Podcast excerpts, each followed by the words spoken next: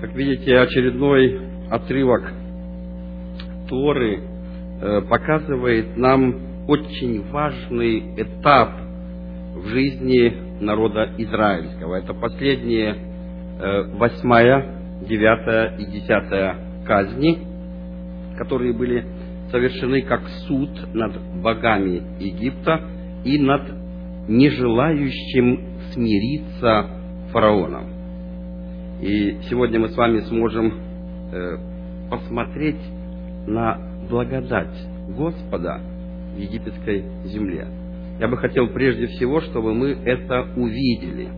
Исход, 10 глава, стих 3 по 6 говорит о благодати. Давайте мы еще раз эти тексты откроем, посмотрим и увидим Божью благодать в то время, когда кажется, что Бог довольно жестоко поступает с теми, кто находится и живет в Египте. Итак, исход 10 глава, читаем с 3 стиха. Моисей и Аарон пришли к фараону и сказали ему, «Так говорит Господь, Бог евреев, долго ли ты не смиришься предо мною? Отпусти народ мой, чтобы он совершил мне служение. А если ты не отпустишь народа моего, то вот завтра я наведу саранчу на твою область. Она покроет лицо земли так, что нельзя будет видеть земли, и поест у вас оставшееся, уцелевшее от града. Объест также все дерева, растущие у вас в поле. Вот очень интересен этот факт, когда Моисей и Аарон приходят к фараону и говорят о нашествии саранчи. Вы заметили момент благодати? Когда саранча нападет. Это очень важный момент, очень важный элемент. Значит, что Бог дает фараону?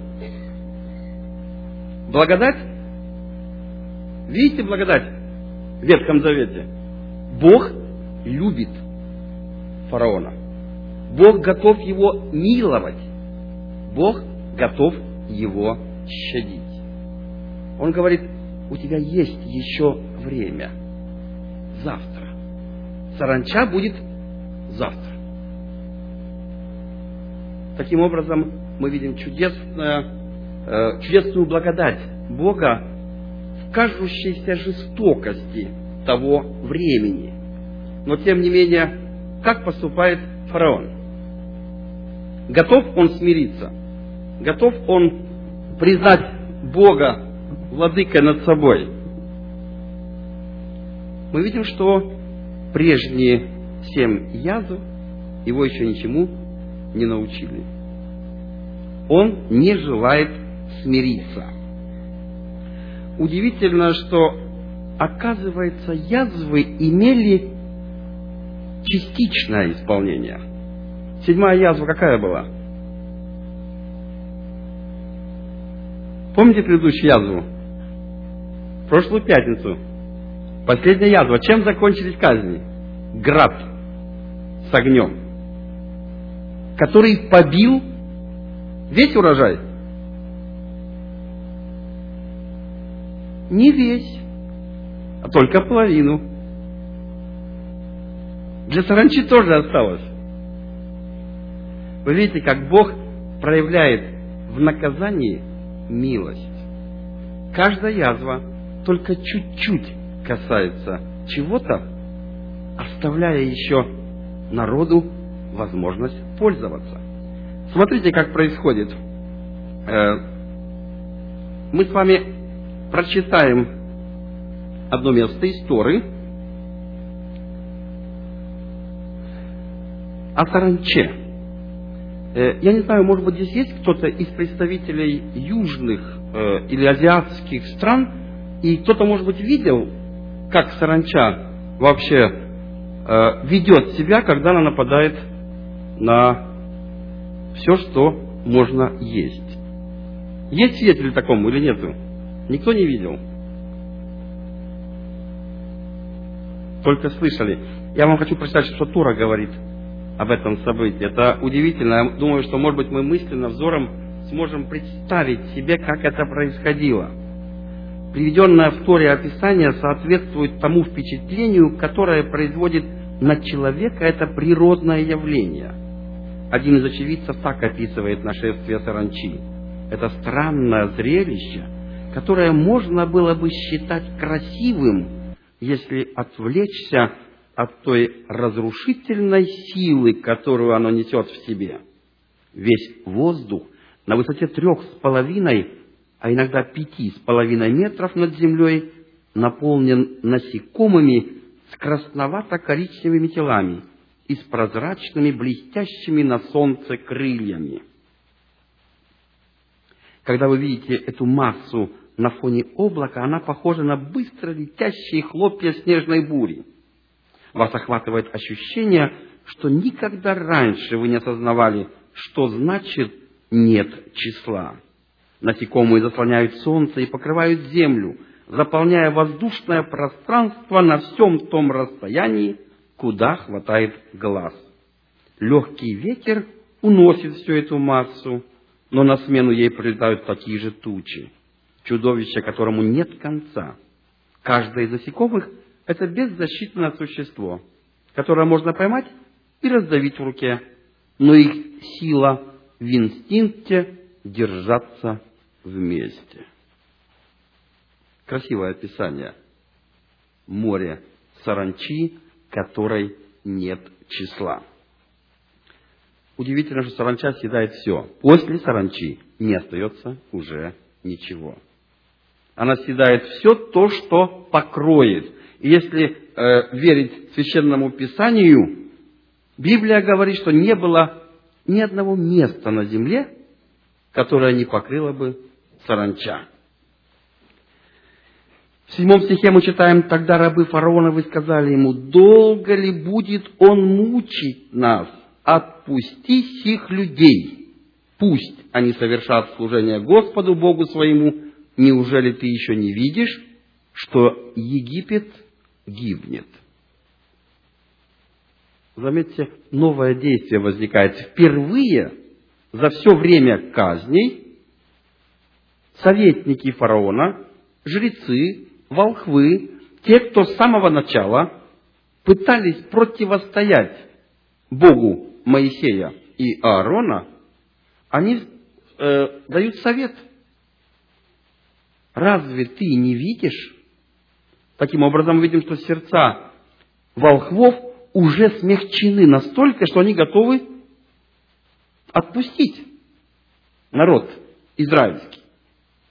Они говорят, неужели ты не видишь, что народ погибает. Отпусти их. Мы видим, что и фараон в чем-то заколебался. Стих 8 и 10, по 10 говорит, «И возвратили Моисея и Аарона к фараону, и фараон сказал им, пойдите, совершите служение Господу Богу вашему». Кто же и кто пойдет? Готов фараон отпустить? На первый взгляд кажется, что да. Но он теперь выясняет, кто же из вас пойдет. И сказал Моисей, пойдем с малолетними нашими, и стариками нашими, сыновьями нашими, и дочерями нашими, и с овцами нашими, и с валами нашими пойдем, ибо у нас праздник Господу. Фараон сказал им, пусть будет так, Господь с вами, я готов отпустить вас, но зачем с детьми? Видите, у вас худое намерение. Готов фараон выполнить то, что говорит Бог? Частичное исполнение Божьего повеления. Это исполнение? Можно частично служить Богу? Нет. Фараон вроде бы готов. Удивительно, что здесь, в этом тексте, фараон выступает э, с одной стороны как защитник. Потому что здесь оригинальный перевод говорит смотрите, перед вами беда. Синодальный текст говорит, у вас худое намерение. Синодальный текст переводит, да? Тора переводит, перед вами беда. То есть, таким образом, фараон пытается э, показать всем, кто является его советником, в том числе фараону, что вы пытаетесь в жертву принести ваших детей, ведя их в пустыню, и они там погибнут. Фараон пытается выступить в качестве защитника детей. А вы знаете, какой у него план? Почему он не хочет отпускать детей? Что скрывается в действительности за этим? Он знает, что семейные узы у евреев очень крепкие. Если они оставят детей, они вернутся обратно.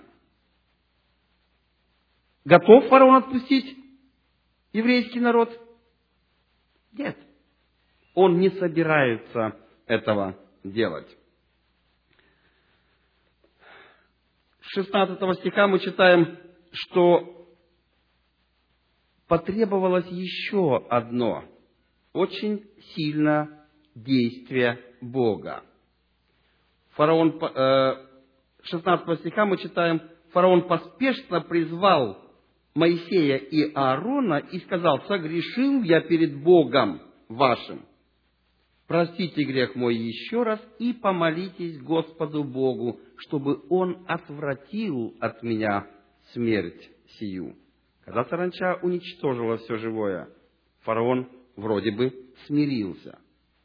Моисей вышел, помолился, и что Бог делает? Опять милует фараона. Как саранча пришла, так она была унесена ветром. Как будто и не было ни одной, ни одного насекомого не осталось на земле египетской.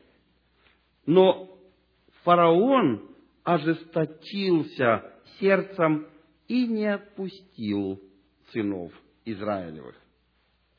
И тогда Бог сказал Моисею, чтобы он поднял, простер руки свои к небу, и Бог произвел суд над светилами небесными.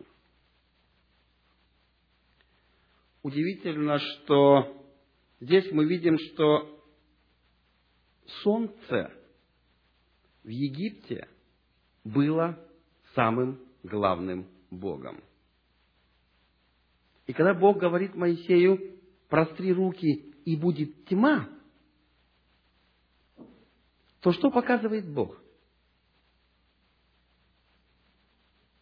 Практически Бог не спровергает богов Египта.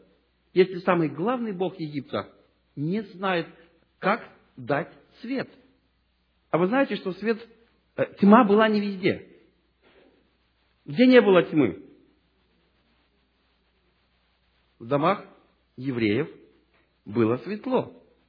А в домах египтян Тьма была такая, какой не бывало до того дня. И сколько это продолжалось? Три дня. Я думаю, что нам, наверное, сложно очень судить о такой тьме. Мы, наверное, такую тьму просто никогда не встречали.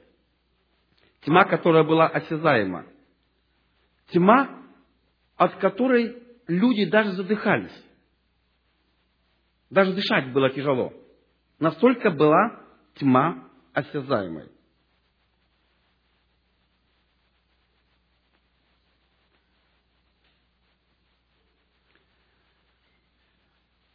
Тора по этому поводу пишет следующее, толкует следующее. В книге «Премудрости Соломона» описана тьма, которая опустилась на Египет. Никакая сила огня не могла дать им свет – никакое сияние звезд не было достаточным, чтобы осветить темноту этой ночи. Ибо злодейство, которому выносится приговор, свидетелями изнутри порождает страх. Сознание давит и предсказывает самую печальную участь. Свистел ли ветер, пели ли птицы в густых ветвях, журчала ли вода, все это приводило их в ужас. Но для святых твоих все было великим светом. И теперь мы видим, что фараон готов отпустить народ. Он говорит, 24 стих об этом говорит, Фараон призвал Моисея и сказал, пойдите, совершите служение Господу. Пусть только останется мелкий и крупный скот ваш, а дети ваши пусть идут с вами. Есть изменения у фараона. Еще один шаг. Маленький шажок он делает дальше. Он говорит, хорошо, забирайте детей с собой, но оставьте скот. А вы знаете, что со скотиной была проблема в Египте уже к тому времени. Вы помните о предыдущих казнях? Те, кто не прислушались к Божьему голосу, а там была милость, нужно было скот завести в загоны. Помните? Кое-кто из египтян уже доверялись Богу. И они завели свой скот в загоны, сохранив свое имущество, свою скотину. Но кто-то не придал этому значения, и скот погиб. Поэтому для египтян уже было проблемно выпускать животных. Тем более, когда растительное все было уже уничтожено. Поэтому здесь фараон идет на то, чтобы хотя бы что-то еще оставить в своих руках. Но Моисей был непреклонен. Он говорит, дай также в руки наши жертвы и все сожжения, 25 стих говорит, и 26, чтобы принести Господу Богу нашему. Пусть пойдут и стада наши с нами, не останется ни копыта, ибо из них мы возьмем на жертву Господу, Богу нашему. Но доколе не придем туда, мы не знаем, что принести в жертву Господу. Здесь Тора видит намек на то, что Моисей говорит, у вас в Египте не останется ни копыта, и мы никогда не вернемся. Мы уйдем со всем своим имуществом. Вы знаете, вот такое, такая уверенность Моисея вывела фараона из себя. Потому что он до сих пор был достаточно сдержан, но вот это заявление Моисея вывело его из себя. И он сказал так, 28 стих, «Пойди от меня, берегись, не являйся более пред лицо мое. В тот день, когда ты увидишь лицо мое, умрешь». И сказал Моисей, «Как сказал ты, так и будет. Я не увижу больше лица твоего». Фараон больше не владеет собой. Он потрясен. Боги его сокрушены. Он не знает, как себя дальше вести. И он сказал, если ты еще раз появишься, ты умрешь. Самое удивительное, что Моисей с этим согласился. Он говорит, да, дипломатический разговор с тобой вести больше нет никакой возможности. Я согласен, что у нас с тобой не получается разговор. Но удивительно то, что Моисей почти сразу же вернулся к фараону. Одиннадцатая глава говорит нам о том, что Бог сразу сказал о десятой казни. И Моисей, оказывается, вернулся и остался живым.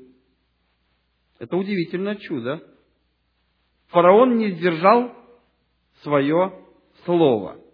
Одиннадцатая глава говорит нам о том, что Моисей пришел и сказал о том, что будет ангел-губитель, который пройдет в полночь по земле египетской и всякого первенца убьет, уничтожит. От скота, от дома фараона до дома рабыни. И после этого Моисей развернулся. Э, Библия говорит даже, что он с гневом повернулся. Гнев был на то, что фараон ожесточил сердце свое. Фараон был предупрежден, что Израиль является первенцем Бога. Он знал об этом.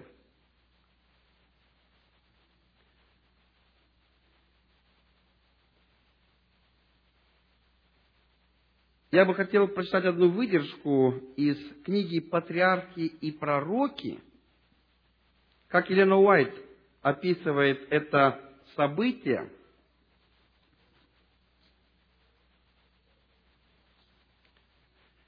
Когда египетскому царю было впервые предъявлено требование об освобождении Израиля, его также предупредили и о самой страшной язве – Моисею повелели сказать фараону, так говорит Господь, Израиль есть сын мой, первенец мой.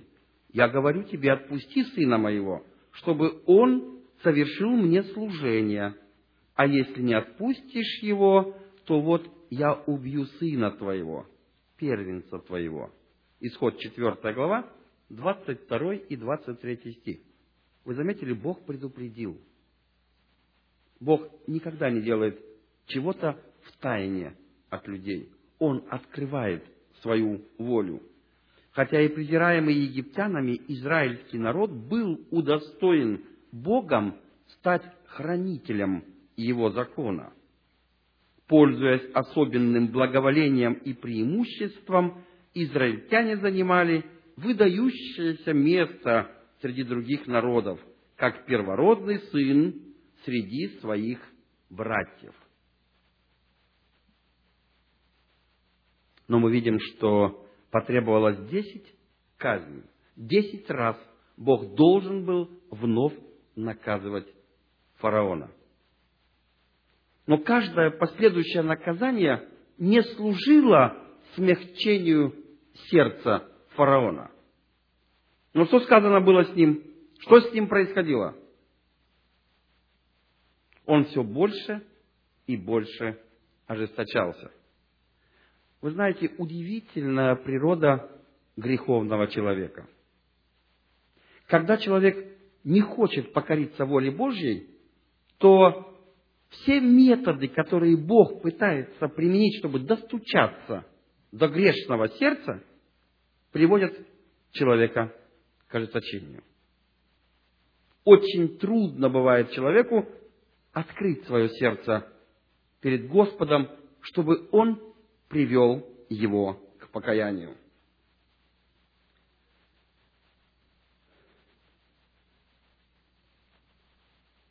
Мы видим, что далее Бог устанавливает один из самых великих праздников. 12 глава книги «Исход» говорит нам о том, что Бог устанавливает время. И сказал Господь Моисею и Аарону в земле египетской, говоря, 12, стих 1, 12 глава 1 стих, и далее читаю, «Месяц сей да будет у вас началом месяцев, первым да будет он у вас между месяцами года». Скажите всему обществу сынов Израилевых, в десятый день сего месяца пусть возьмут себе каждый одного агнца по семействам, по агнцу на семейство. А если семейство так мало, что не съест агнца, то пусть возьмет соседом своим, ближайшим к дому своему, по числу душ, по той мере, сколько каждый съест, расчислитесь на агнца. здесь мы видим, что Бог установил новое правило, новый праздник, праздник Пасхи Господу. С чем он связан? Песах означает переход. То есть ангел-губитель должен был перейти через те дома, которые прислушались к наставлениям Бога. А для этого нужно было взять кровь жертвенного агнца и помазать им косяки дверей. Нужно было собраться вместе. Нужно было испечь на огне. Э, здесь говорится, что если семейства мало, то объединиться с ближайшими соседями. Считалось, что если менее десяти человек в семье, тогда необходимо было две соседние семьи объединить вместе. Для того, чтобы агнец был съеден. То, что не было съедено, должно быть сожжено. Кости не должны быть сокрушены. Печь нужно было потому, что это самое быстрое приготовление на то время. Бог показывал, что времени у вас уже не осталось. Вы должны спешить. В каком состоянии должны были одежды их находиться? Готовыми к путешествию. А разве их отпустили уже? Что должен был проявить народ израильский э, в этом празднике? Веру на свободу. Они еще рабы, но они уже одеты. Обувь на ногах, посохи в руках. Они должны были поверить, что в эту ночь они будут изгнаны с поспешностью. Некогда будет собираться. Собраться они должны были раньше, до того момента, когда их попросят покинуть Египет. Удивительно здесь и то, что Бог сказал им собрать огромное количество драгоценных вещей. Золото, серебро, одежды. Удивительно то, что Бог говорит, вы идете мне совершить служение. И соберите золотые, серебряные вещи. Сказал ли Бог, что это будут ваши вещи золотые и серебряные? Нет. Бог говорит, это нужно мне на служение. И Бог расположил сердца египтян что они отдавали все. Легко ли расстаться с богатством? Может быть, в то время было легко? Или сейчас, наоборот, легко? Кто добровольно готов расстаться с богатством?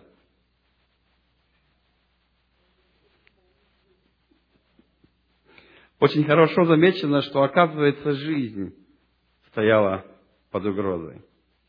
Египтяне уже были в таком страхе, они не знали, что будет, какой, какой следующий шаг будет. Первенцев они уже потеряли. Что будет дальше? Что предпримет Бог? Присутствие евреев в их стране для них уже являлось огромной опасностью. Потому что Бог евреев произвел суд над всеми богами Египта не осталось больше в Египте богов, с которыми еще можно было что-то рассуждать или думать, есть ли у него сила спасти свой народ. Поэтому египтяне, они знали о нечестности приобретения этих богатств. Они знали, кто был работником, которые не получали плату. Они знали, что это удержанная плата. И они отдали все, что только могли. Только быстрее покиньте нас. Поэтому, когда мы с вами чуть дальше столкнемся с историей э, жертвования на святилище, мы увидим, что у еврейского народа был дар жертвенности, что приходилось говорить даже достаточно, достаточно. Они знали, что это золото, это серебро, это то, что Бог сказал, вы возьмите его, оно мое. И заканчивая сегодня размышления, я бы хотел сказать о первенцах, которые остались живых. Это первенцы еврейского народа. Все те, кто поверили Богу и участвовали в пасхальном служении. Кто взяли Исоп и кровью жертвенного животного помазали косяки. Кто приготовился к путешествию. В этих домах не было слез. Там не было умершленных первенцев, но Бог говорит, это мои первенцы. Впредь не забывайте, что все первенцы от скота до человека мои. То, что ангел-губитель прошел мимо, это потому, что кровь заместительной жертвы была на косяках ваших. Поэтому выкупайте первенцев перед Богом.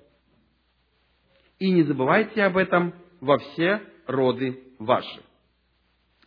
Удивительно, что Иисус Христос, когда Он был на этой земле, Он тоже прекрасно знал время, в которое Ему прийти. Потому что жертвенный агнец указывал на Иисуса Христа.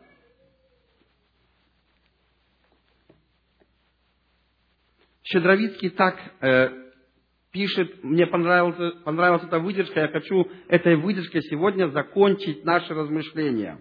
Агнец избирался 10 числа месяца Нисана и хранился до 14 числа того же месяца. Он подлежал закланию 14 числа во время, обозначенное как Бейн Га Арбаим, буквально в переводе с древнееврейского «между вечерами». Согласно авторитетному толкованию, это время между моментом, когда солнце начинает клониться к западу, то есть полуднем, и полным его захождением темнотой. В Евангелии сказано, что в полдень, в час шестой, начиная от рассвета, который святой земле наступает около шести часов утра, распяли Иисуса. И до захода солнца он умер. Агнец избирался за пять дней до Пасхи, начинавшийся 15-го Ниссана. И этот день особо отмечен в жизни Иисуса. За шесть дней до Пасхи пришел Иисус в Вифанию. А на другой день, то есть за пять дней до Пасхи, 10 числа месяца Ниссана, он въехал в Иерусалим верхом на осле. И именно 14 Ниссана, как раз тогда, когда в Иерусалиме заколали пасхальных агнцев, Иисус был казнен.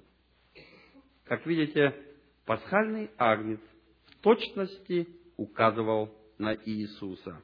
И поэтому благодаря жертве Иисуса Христа остались живы первенцы в народе израильском.